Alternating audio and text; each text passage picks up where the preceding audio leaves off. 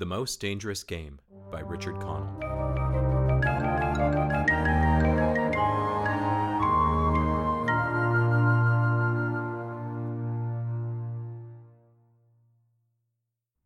Off there, to the right somewhere, is a large island. said Whitney. It's rather a mystery. What island is it? Rainsford asked. The old charts call it Ship Trap Island. Whitney replied. A suggestive name, isn't it? Sailors have a curious dread of the place. I don't know why. Some superstition. Can't see it, remarked Rainsford, trying to peer through the dank tropical night that was palpable as it pressed its thick, warm blackness in upon the yacht. You've good eyes. Said Whitney, with a laugh. And I've seen you pick off a moose moving in the brown fall bush at 400 yards, but even you can't see four miles or so through a moonless Caribbean night. Nor four yards, admitted Rainsford. Ugh, it's like moist black velvet, It will be light enough in Rio. promised Whitney. We should make it in a few days. I hope the Jaguar guns have come from Purdey's. We should have some good hunting up the Amazon. Great sport, hunting. The best sport in the world, agreed Rainsford.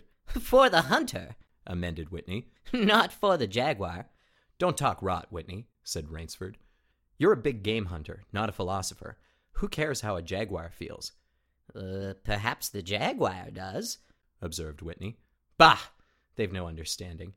Even so, I rather think they understand one thing fear.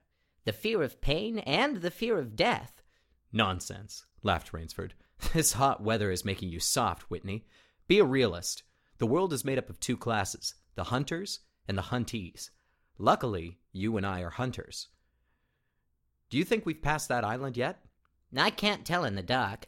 I hope so. Why? asked Rainsford. The place has a, uh, a reputation. A bad one. Cannibals? suggested Rainsford. Hardly. Even cannibals wouldn't live in such a god-forsaken place. But it's gotten into sailor lore somehow. Didn't you notice that the crew's nerves seemed a bit jumpy today? They were a bit strange, now you mention it. Even Captain Nielsen. Yes, even that tough minded old Swede who'd go up to the devil himself and ask for a light. Those fishy blue eyes held a look I never saw there before. All I could get out of him was, The place has an evil name among seafaring men, sir. And then he said to me very gravely, Don't you feel anything? As if the air about us was actually poisonous. Now, you mustn't laugh when I tell you this.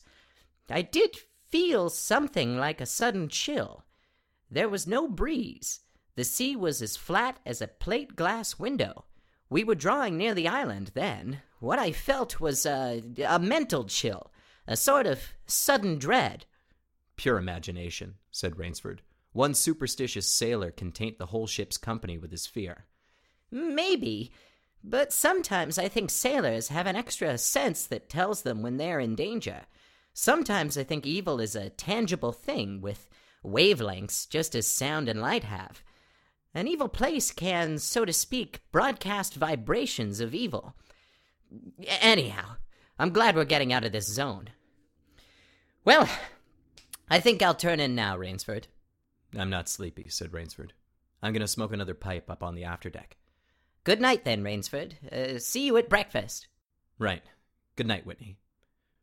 There was no sound in the night as Rainsford sat there but the muffled throb of the engine that drove the yacht swiftly through the darkness, and the swish and ripple of the wash of the propeller.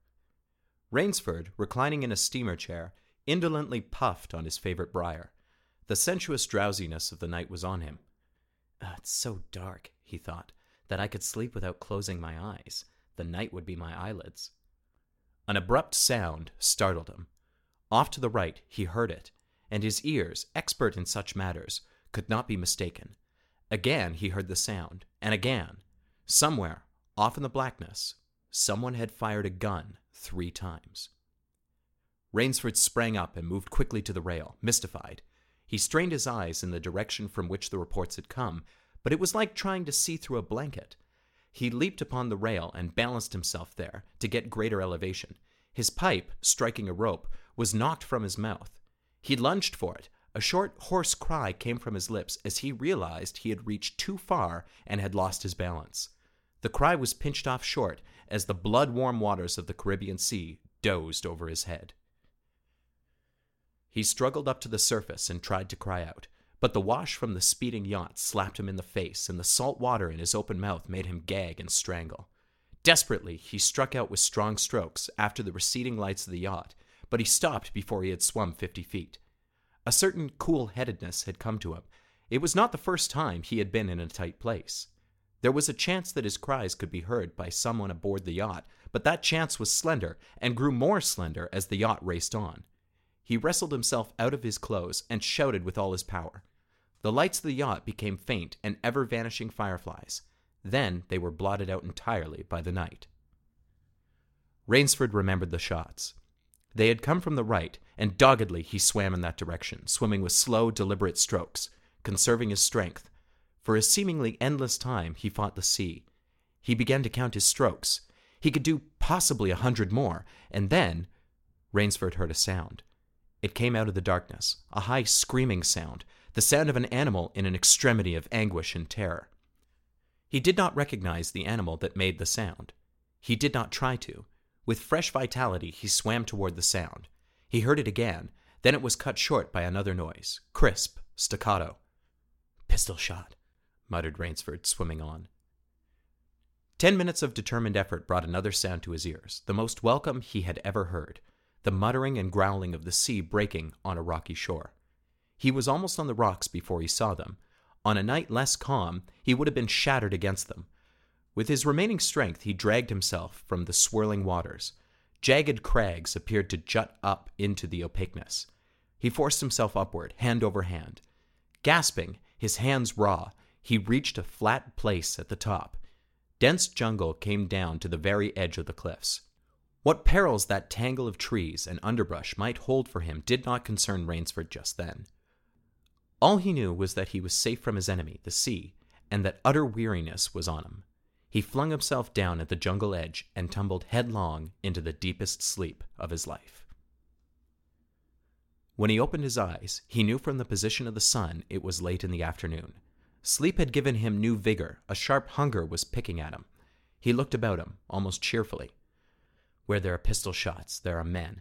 Where there are men, there is food, he thought. But what kind of men, he wondered, in so forbidding a place? An unbroken front of snarled and ragged jungle fringed the shore. He saw no sign of a trail through the closely knit web of weeds and trees.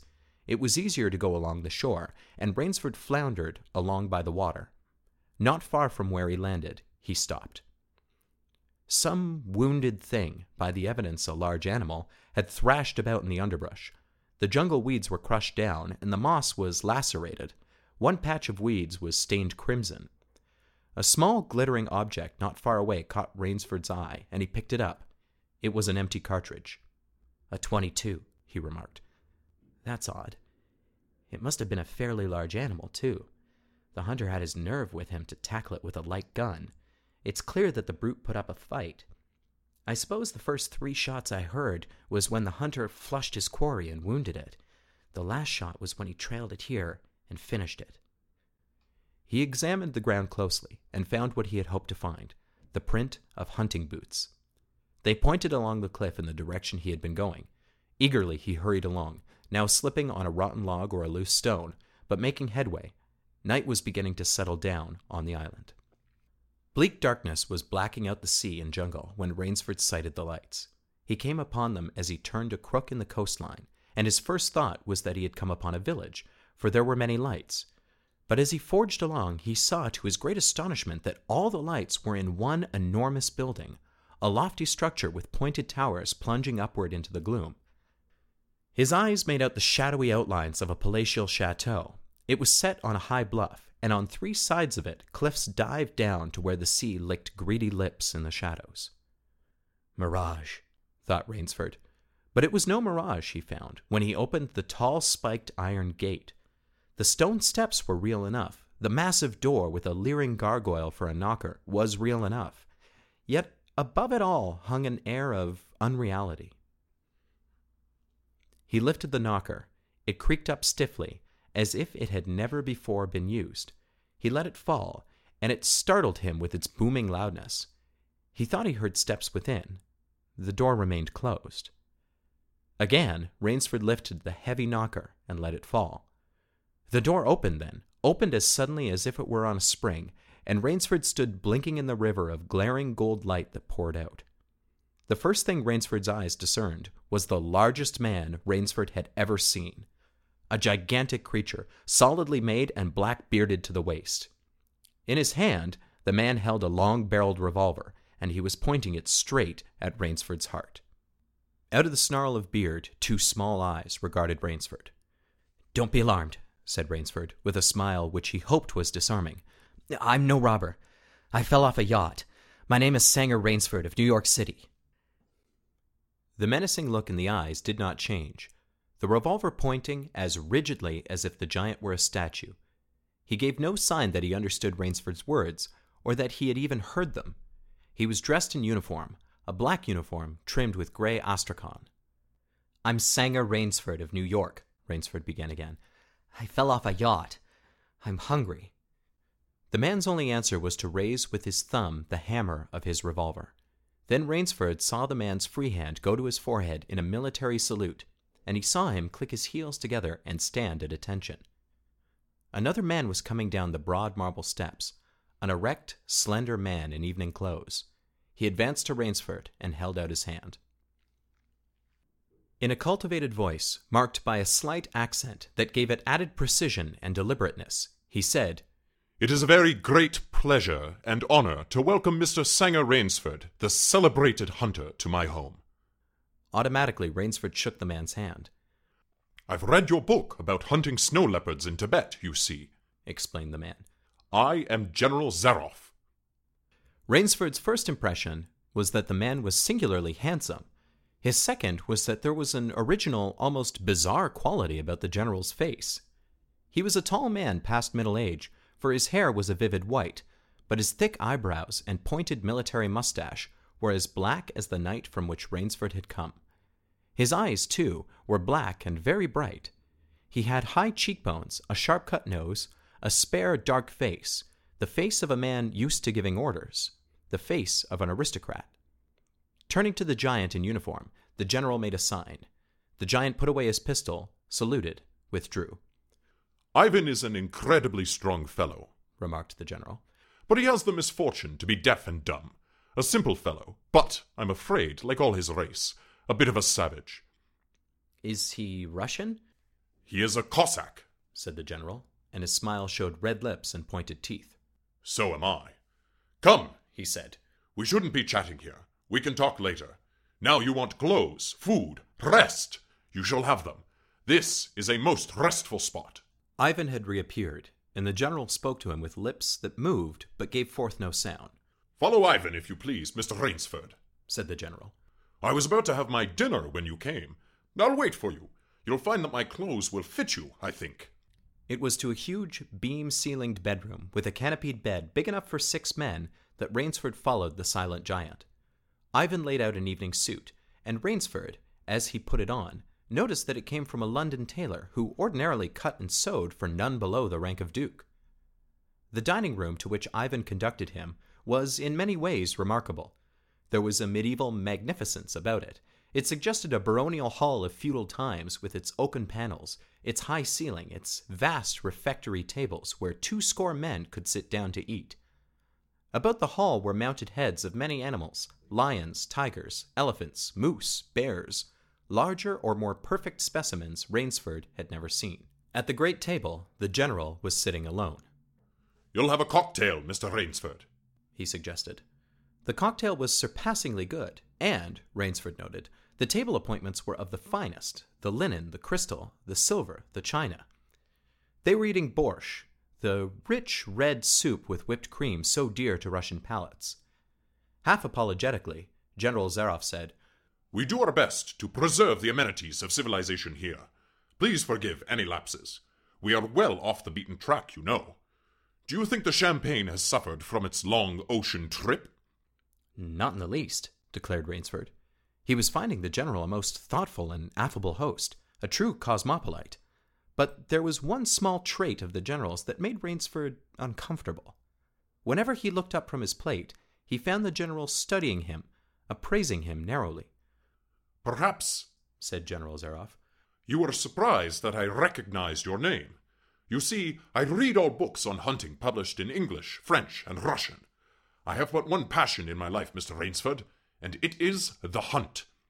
You have some wonderful heads here, said Rainsford as he ate a particularly well cooked filet mignon. That Cape buffalo is the largest I ever saw. Oh, that fellow. Yes, he was a monster. Did he charge you? Hurled me against a tree, said the general. Fractured my skull, but I got the brute. I've always thought, said Rainsford, that the Cape buffalo is the most dangerous of all big game. For a moment the general did not reply. He was smiling his curious red lipped smile. Then he said slowly, No, you are wrong, sir. The Cape buffalo is not the most dangerous big game. He sipped his wine. Here, in my preserve on this island, he said in the same slow tone, I hunt more dangerous game. Rainsford expressed his surprise. Is there big game on this island? The general nodded. The biggest. Really? Oh, it isn't here naturally, of course. I have to stock the island. What have you imported, General? Rainsford asked. Tigers? The general smiled. No, he said. Hunting tigers ceased to interest me some years ago. I exhausted their possibilities, you see. No thrill left in tigers, no real danger. I live for danger, Mr. Rainsford. The general took from his pocket a gold cigarette case and offered his guest a long black cigarette with a silver tip. It was perfumed and gave off a smell like incense. We will have some capital hunting, you and I, said the general. I shall be most glad to have your society. B- but what game? began Rainsford. I'll tell you, said the general. You will be amused, I know.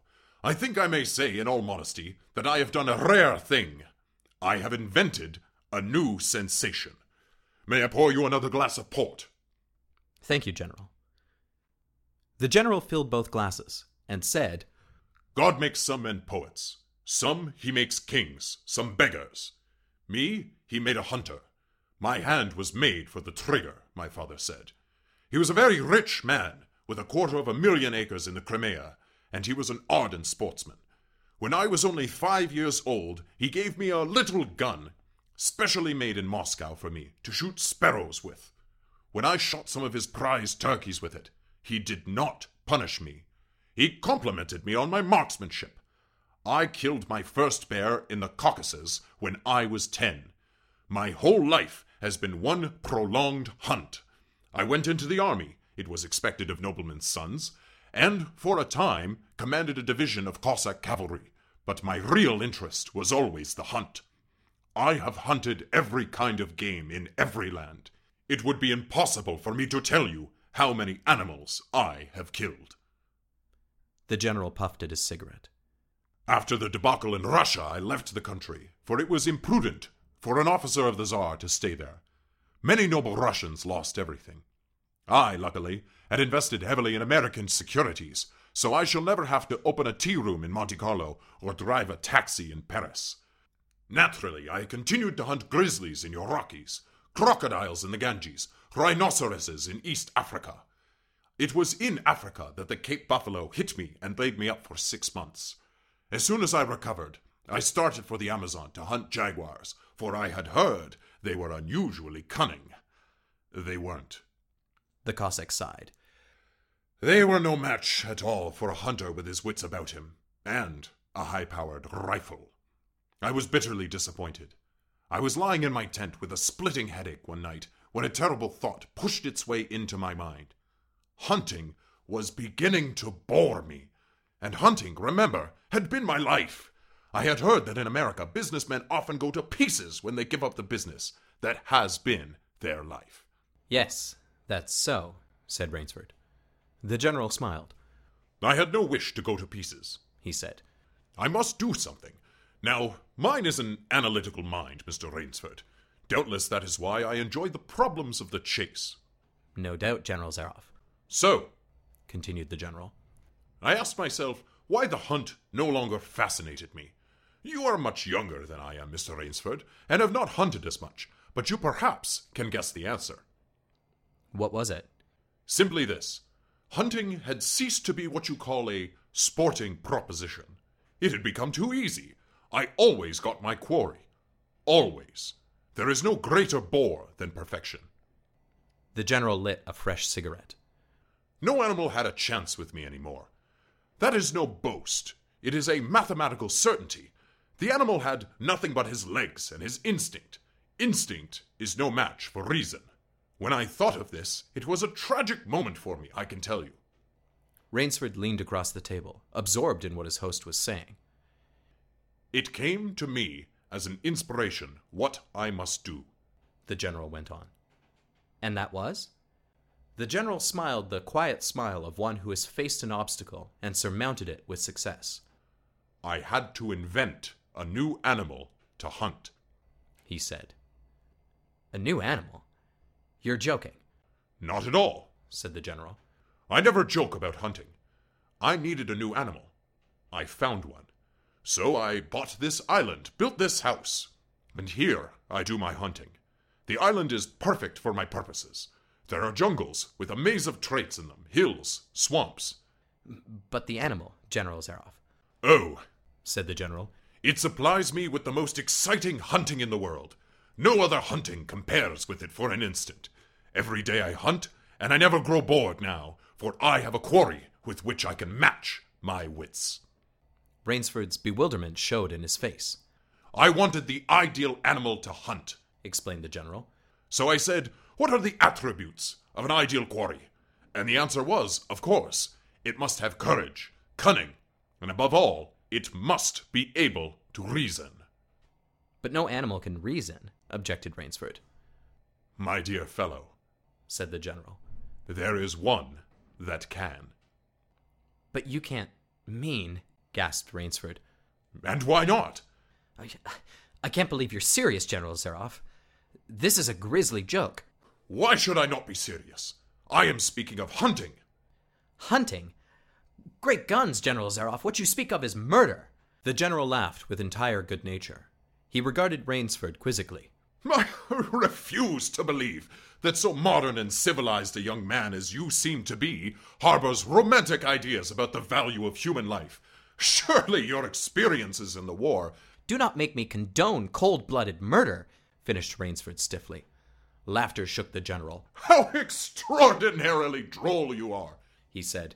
One does not expect nowadays to find a young man of the educated class, even in America, with such a naive and, if I may say so, mid Victorian point of view. It's like finding a snuff box in a limousine. Ah, well. Doubtless you had Puritan ancestors. So many Americans appear to have had. I'll wager you'll forget your notions when you go hunting with me. You've a genuine new thrill in store for you, Mr. Rainsford. Thank you. I'm a hunter, not a murderer. Dear me, said the general, quite unruffled. Again, that unpleasant word. But I think I can show you that your scruples are quite ill founded. Yes? Life is for the strong, to be lived by the strong, and, if needs be, taken by the strong. The weak of the world were put here to give the strong pleasure. I am strong. Why should I not use my gift? If I wish to hunt, why should I not?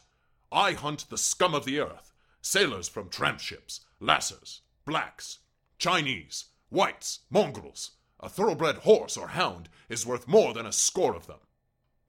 But they are men, said Rainsford hotly. Precisely, said the general. That is why I use them. It gives me pleasure. They can reason, after a fashion, so they are dangerous. But where do you get them? The general's left eyelid fluttered down in a wink.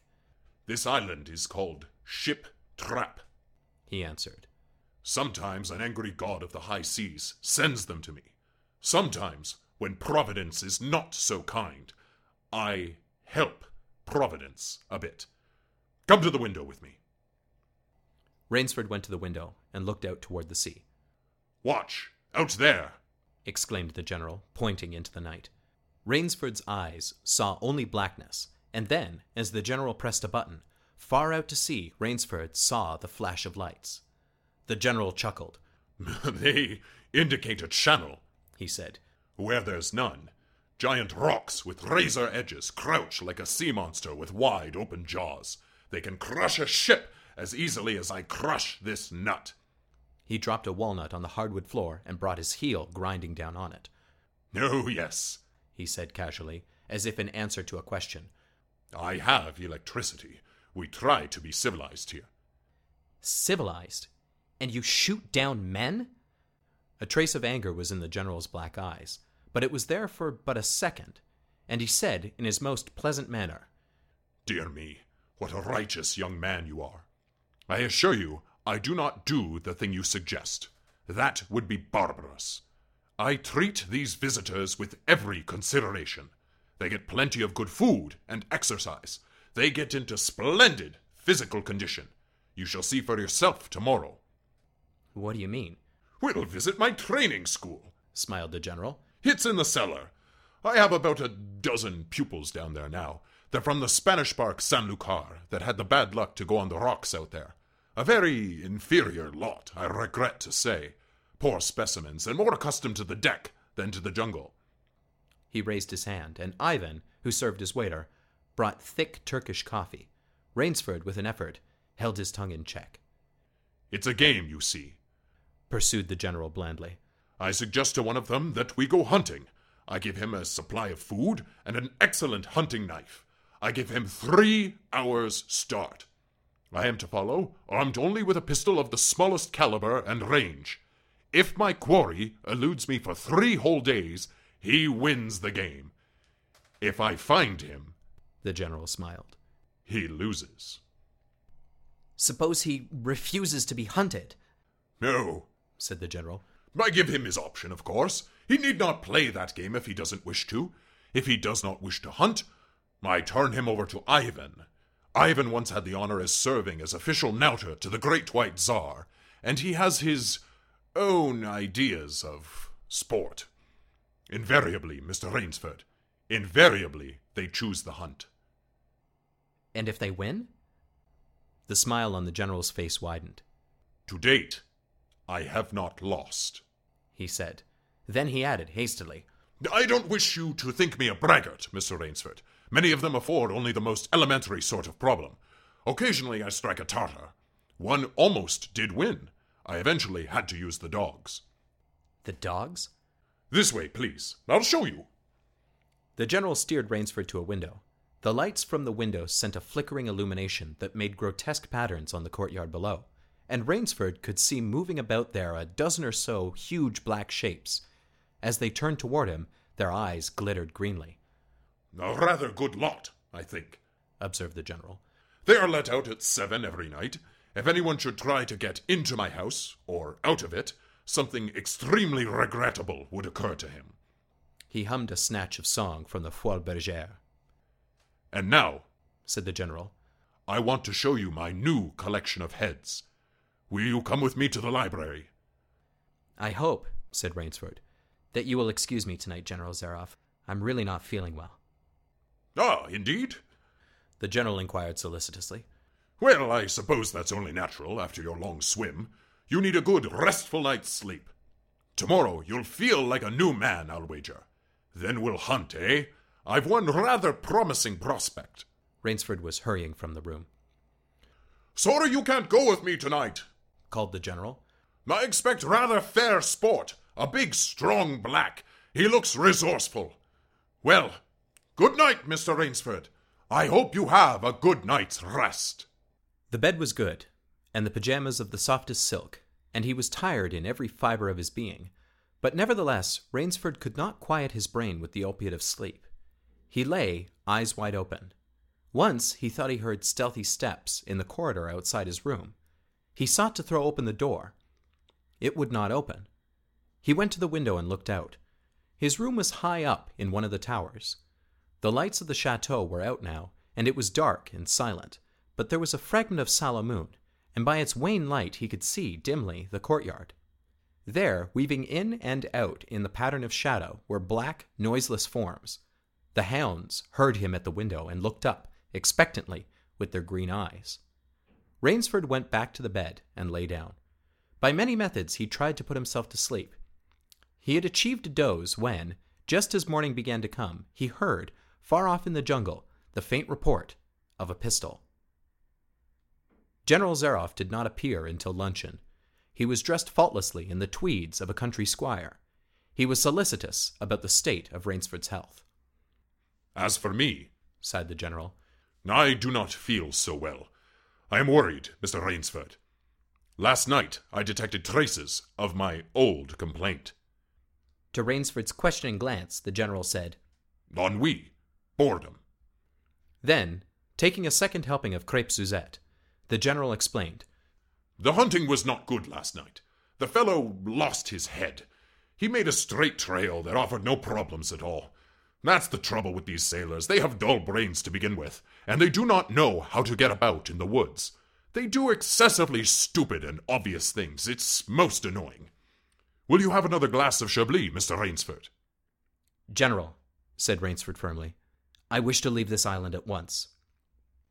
The general raised his thickets of eyebrows. He seemed hurt. But, my dear fellow, the general protested, you've only just come. You've had no hunting. I wish to go today, said Rainsford.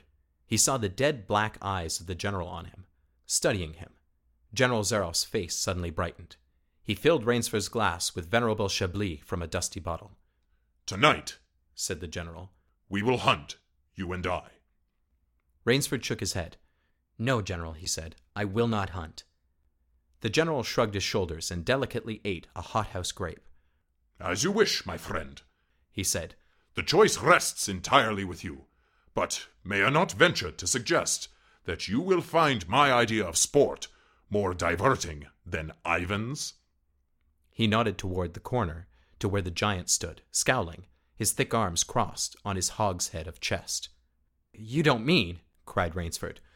My dear fellow, said the general, have I not told you I always mean what I say about hunting? This is really an inspiration. I drink to a foeman worthy of my steel at last. The general raised his glass, but Rainsford sat staring at him. You'll find this game worth playing, the general said enthusiastically. Your brain against mine, your woodcraft against mine, your strength and stamina against mine. Outdoor chess, and the stake is not without value, eh? And if I win, began Rainsford huskily.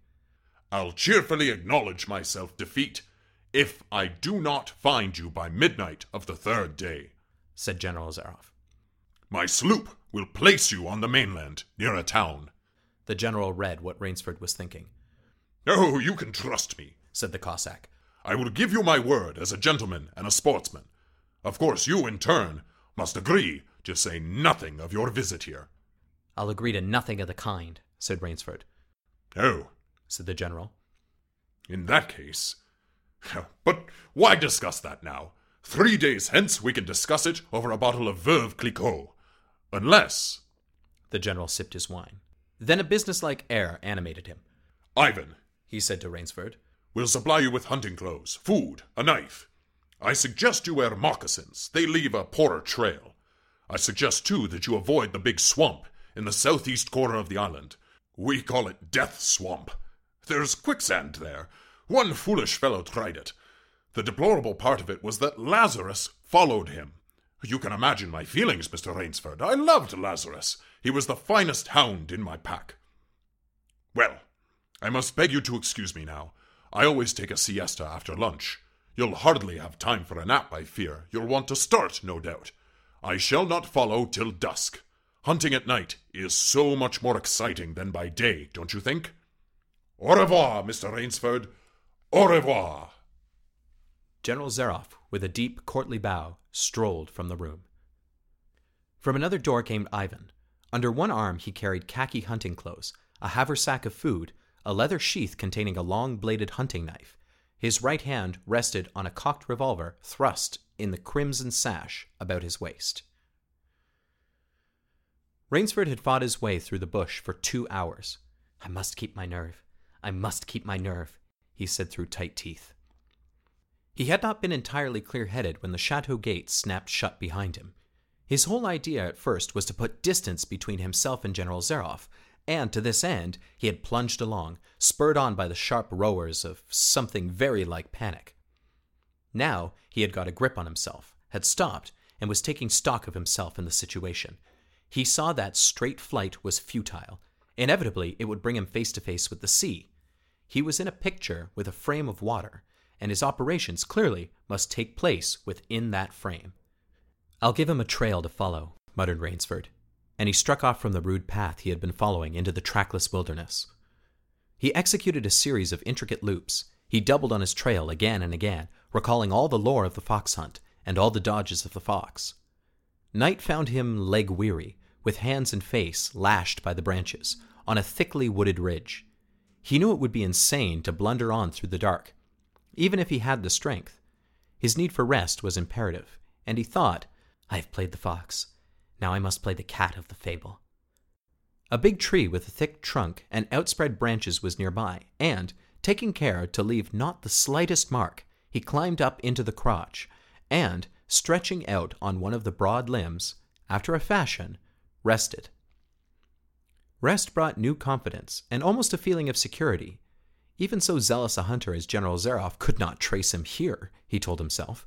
Only the devil himself could follow that complicated trail through the jungle after dark. But perhaps the general was a devil. An apprehensive night crawled slowly by like a wounded snake, and sleep did not visit Rainsford, although the silence of a dead world was on the jungle. Toward morning, when a dingy gray was varnishing the sky, the cry of some startled bird focused Rainsford's attention in that direction. Something was coming through the bush, coming slowly, carefully, coming by the same winding way Rainsford had come. He flattened himself down on the limb and, through a screen of leaves almost as thick as tapestry, he watched. That which was approaching was a man. It was General Zaroff. He made his way along with his eyes fixed in utmost concentration on the ground before him. He paused, almost beneath the tree, dropped to his knees, and studied the ground. Rainsford's impulse was to hurl himself down like a panther, but he saw that the general's right hand held something metallic a small automatic pistol. The hunter shook his head several times, as if he were puzzled. Then he straightened up and took from his case one of his black cigarettes. Its pungent, incense like smoke floated up to Rainsford's nostrils. Rainsford held his breath. The general's eyes had left the ground and were traveling inch by inch up the tree, Rainsford froze there, every muscle tensed for a spring. But the sharp eyes of the hunter stopped before they reached the limb where Rainsford lay. A smile spread over his brown face. Very deliberately, he blew a smoke ring into the air. Then he turned his back on the tree and walked carelessly away, back along the trail he had come. The swish of the underbrush against his hunting boots grew fainter and fainter. The pent up air burst hotly from Rainsford's lungs. His first thought made him feel sick and numb. The general could follow a trail through the woods at night. He could follow an extremely difficult trail. He must have uncanny powers. Only by the merest chance had the Cossack failed to see his quarry. Rainsford's second thought was even more terrible. It sent a shudder of cold horror through his whole being. Why had the general smiled? Why had he turned back? Rainsford did not want to believe what his reason told him was true, but the truth was as evident as the sun that had by now pushed through the morning mists. The general was playing with him. The general was saving him for another day's sport. The Cossack was the cat, he was the mouse. Then it was that Rainsford knew the full meaning of terror. I will not lose my nerve. I will not. He slid down from the tree and struck off again into the woods. His face was set, and he forced the machinery of his mind to function. Three hundred yards from his hiding place, he stopped where a huge dead tree leaned precariously on a smaller living one. Throwing off his sack of food, Rainsford took his knife from his sheath and began to work with all his energy. The job was finished at last, and he threw himself down behind a fallen log a hundred feet away. He did not have to wait long. The cat was coming again to play with the mouse. Following the trail with the sureness of a bloodhound came General Zaroff. Nothing escaped those searching black eyes. No crushed blade of grass, no bent twig, no mark, no matter how faint, in the moss. So intent was the Cossack on his stalking that he was upon the thing Rainsford had made before he saw it. His foot touched the protruding bough that was the trigger. Even as he touched it, the general sensed his danger and leapt back with the agility of an ape. But he was not quite quick enough. The dead tree, delicately adjusted to rest on the cut living one, crashed down and struck the general a glancing blow on the shoulder as it fell. But for his alertness, he must have been smashed beneath it. He staggered, but he did not fall, nor did he drop his revolver. He stood there, rubbing his injured shoulder, and Rainsford, with fear again gripping his heart, heard the general's mocking laugh ring through the jungle. Rainsford! called the general. If you are within sound of my voice, as I suppose you are, let me congratulate you. Not many men know how to make a Malay man catcher. Luckily for me, I too have hunted in Malacca. You are proving interesting, Mr. Rainsford. I am going now to have my wound dressed. It's only a slight one, but I shall be back. I shall be back. When the general, nursing his bruised shoulder, had gone, Rainsford took up his flight again. It was flight now, a desperate, hopeless flight that carried him on for some hours. Dusk came, then darkness, and still he pressed on. The ground grew softer under his moccasins. The vegetation grew ranker, denser. Insects bit him savagely. Then, as he stepped forward, his foot sank into the ooze. He tried to wrench it back, but the muck sucked viciously at his foot as if it were a giant leech. With a violent effort, he tore his feet loose. He knew where he was now Death Swamp and its quicksand. His hands were tight closed, as if his nerve were something tangible that someone in the darkness was trying to tear from his grip. The softness of the earth had given him an idea. He stepped back from the quicksand a dozen feet or so, and, like some huge prehistoric beaver, he began to dig. Rainsford had dug himself in in France when a second's delay meant death. That had been a placid pastime compared to his digging now. The pit grew deeper. When it was above his shoulders, he climbed out and from some hard saplings cut stakes and sharpened them to a fine point. These stakes he planted at the bottom of the pit, with the points sticking up. With flying fingers, he wove a rough carpet of weeds and branches, and with it he covered the mouth of the pit.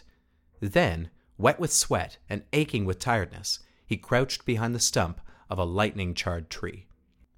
He knew his pursuer was coming. He heard the padding sound of feet on the soft earth, and the night breeze brought him the perfume of the general's cigarette. It seemed to Rainsford that the general was coming with unusual swiftness. He was not feeling his way along, foot by foot. Rainsford, crouching there, could not see the general, nor could he see the pit. He lived a year in a minute.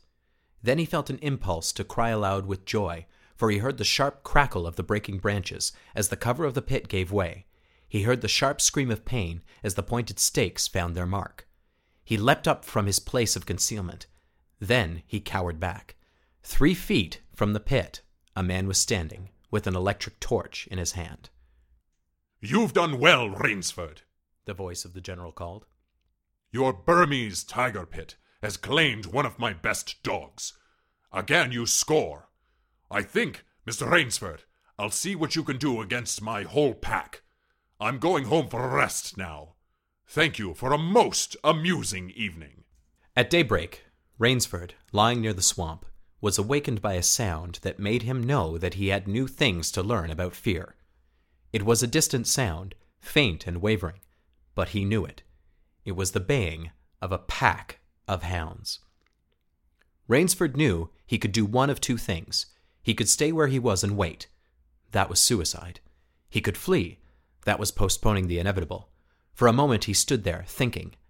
An idea that held a wild chance came to him, and, tightening his belt, he headed away from the swamp. The baying of the hounds drew nearer, then still nearer, nearer, ever nearer.